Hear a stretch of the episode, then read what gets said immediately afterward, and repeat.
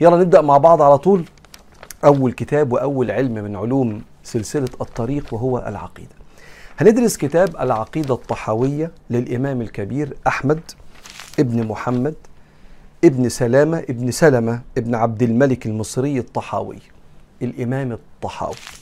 أبو جعفر الطحاوي كنيته أبو جعفر إمام مصري عالم مدفون في قرية طحا في مصر. وهو حنفي المذهب. حضراتكم عارفين إن إحنا عندنا الأحناف المالكية الشافعية الحنابلة. دي مذاهب فقهية. هو كان مذهبه الفقهي كان حنفي.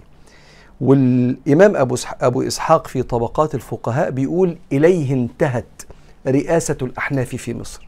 يعني ده كبير العلماء كبير الأحناف في مصر. الإمام الطحاوي عنده كتاب اسمه العقيدة الطحاوية اسمها الطحاوية.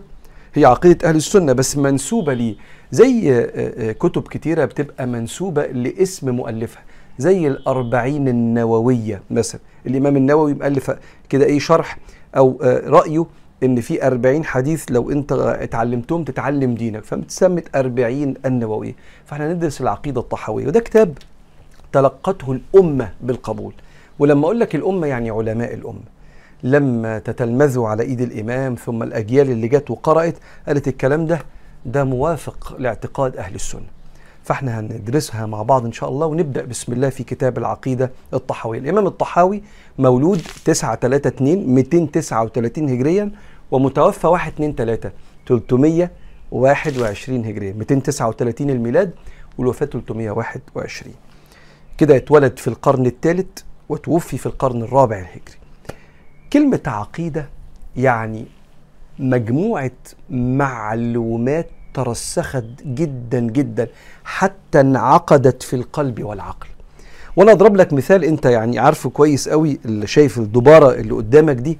الدبارة اللي قدامك دي أنت لو عملت فيها عقدة العقدة دي لو كانت ضعيفة تسماش عقدة.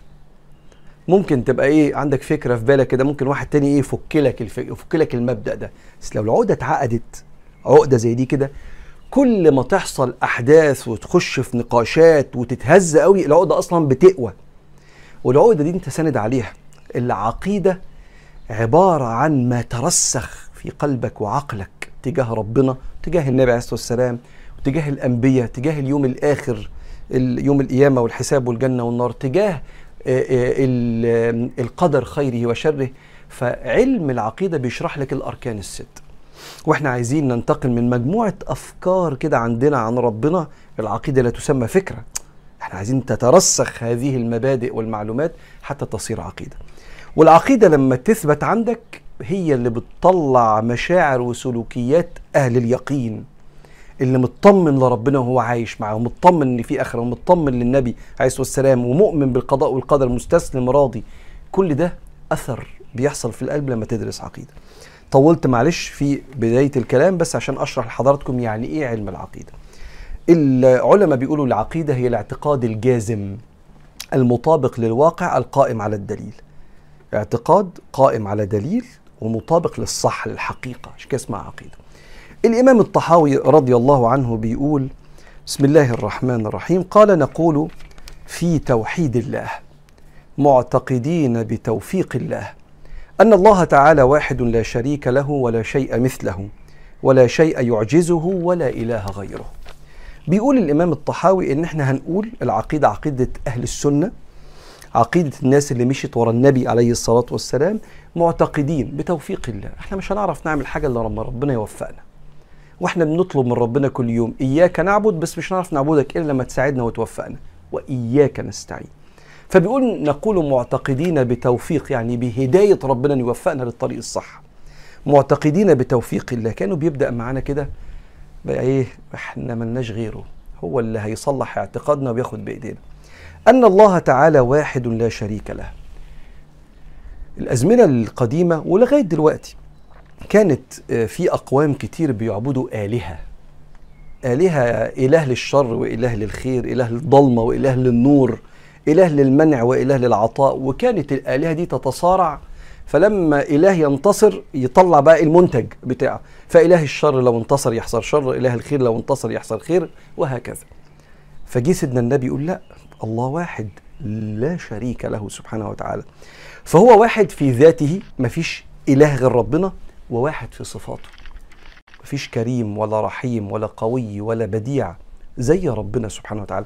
حتى لو انت عندك الصفات ده فانت قوي وانت بديع وانت رحيم لكن العبد على قدره والرب على قدره سبحانه وتعالى. فالله واحد واحد في الذات وواحد في الصفات سبحانه وتعالى. نقول أن الله تعالى واحد لا شريك له. الله مش محتاج إله معاه يساعده عشان يدبر شأن الكون. فيبقى الله سبحانه وتعالى كما في مفهوم بعض المعتقدات اللي مش بتعبد ربنا. تعبد آلهة تانية مشغول في حاجة فمحتاج إله ياخد باله من حاجة تانية. لا الله مهيمن على كل الكون فلا يحتاج إلى شريك يساعده. عشان كده ربنا بيقول على لسان المشركين أجعل الآلهة إلها واحدا إن هذا لشيء عجاب. ألا هو إله واحد.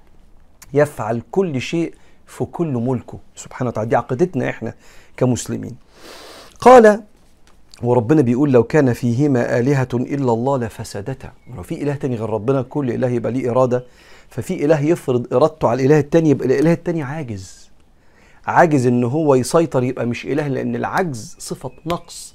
والإله لا يوجد فيه صفة نقص مستحيل يبقى إله وفيه نقص. فبيقول أن الله تعالى واحد لا شريك له ولا شيء مثله. آه. على فكرة دي من أهم الجمل ومن أهم آيات القرآن ليس كمثله شيء. ليه؟ لأن ولا شيء مثله دي هنفسر بيها بعد كده. يعني إيه؟ يد الله فوق أيديهم. يعني إيه؟ ينزل ربنا إلى السماء الدنيا. يعني إيه؟ ولتصنع على عيني. لما تسمع آيات كده بيتشابه فيها الألفاظ بصفات عند البشر هتفهم إن ربنا ليس كمثله شيء. وهقول لك لما تيجي صفات لربنا تحس كده إيه؟ يد الله. يعني هو ربنا عنده إيد زي إيدينا هشرح لك وإحنا ماشيين في الكتاب كيف تفهم صفات ربنا. لكن أهم صفة من صفات ربنا أنه ليس كمثله شيء فلا يشبه أحدا من خلقه لأن الله هو الله وكل ما سوى الله مخلوق والله متباين يعني بعيد عن صفات المخلوقين وبها هنفسر كل صفات ربنا سبحانه وتعالى. فلا يشبه أحد في الذات ما فيش حد زي ربنا ولا يشبه أحد في الصفات ولا يشبه أحد في الأفعال. كرم ربنا مش زي أي كرم عطاء قوة ربنا مش زي أي قوة لا صفاته ولا افعاله سبحانه وتعالى. فلا شيء مثله. والعلماء يقولوا كده وكل ما خطر ببالك فالله خلاف ذلك. أي شيء تتخيله عن ربنا يعني ربنا راجل كبير مثلا كده إيه زي ما بيجي في ذهن الأطفال وعنده دقن بيضة قال له لا ليس كمثله شيء. أيوه يا أنكل هو ربنا يعني إيه زي الشيخ كده اللي لابس جلابية؟ لا ليس كمثله شيء. طب يعني بنبص للسماء كده والسحاب كده نحس إن ربنا سبحانه وتعالى حاجة كبيرة مسيطرة على الكون. قال له كل ما خطر ببالك ما دام خطر ببالك يبقى مخلوق. ما هو اللي جوه دي فكرة فكرة مخلوقة. فالله خلاف ذلك. معلش اسمحوا لي هبسط الكلام وإحنا ماشيين كده عشان بس يعني إيه يبقى كلام العلماء من متألف من 1200 سنة بسيط على العقول والنفوس يعني. فقال ولا شيء مثله سبحانه وتعالى. قال ولا شيء يعجزه. العجز صفة نقص. تصيب الإنسان أو تصيب المخلوق محدود القدرة. لكن ربنا قدرته في طلاقة للقدرة يقدر يعمل أي حاجة. وما دام ربنا على كل شيء قدير يبقى ليس بعاجز عن أي شيء. ومستحيل أن يكون خالقا مهيمن مسيطر وفي حاجة بيعجز عنها. والعجز صفة نقص. والله كامل. فلا يعجزه شيء. معنى الكلام ده يفيدك إيه الكلام ده في العقيدة في حياتك بقى في تصرفاتك؟ إنك أنت لما تطلب من ربنا حاجة تعرف إنها لو مناسبة هيديها لك.